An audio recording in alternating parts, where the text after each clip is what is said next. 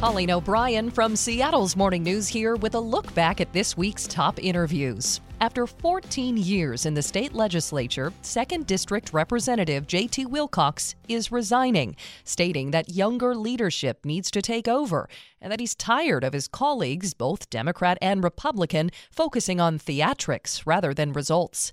Wilcox Family Farms is an advertiser on KIRO Newsradio. He joined us on Seattle's Morning News to expand on his decision to resign. 14 years, uh, 12 of those in senior leadership in my caucus.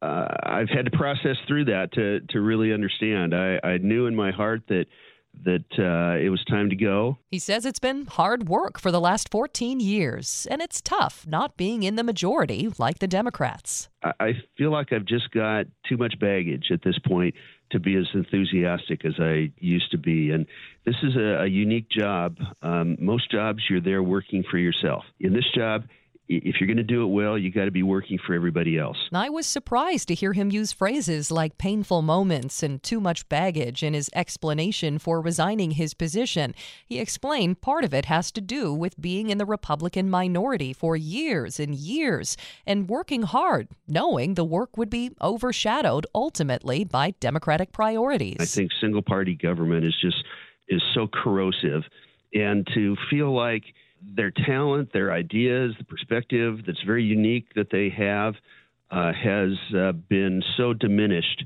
by all that time, I think is one of the things that really, really weighs on me. When you go out there knowing that uh, on every contentious vote you're going to lose, but you owe it to uh, people in your district to put up the, the very best fight that you can, mm-hmm. uh, those are things that I think, again, I, have had a, a 14 year capacity to, to do that. And for future lawmakers, his advice is to turn off the noise and focus on the work. I was recently asked, what would be your advice for people that uh, come into the legislature in the future? And the first thing I would say is do what I did quit watching uh, national news. Mm-hmm. And for God's sakes, be yourself rather than modeling yourself after the people that appear most whether it's MSNBC or Fox or CNN or any of those, uh, those are generally performers. Not all of them, but the ones that show up the most are there because they're good performers. We don't need that in Washington. And the very best legislators are people, Republicans and Democrats, whose name you don't know. To hear the entire interview with Representative Wilcox, listen to the March 1st Seattle's Morning News podcast.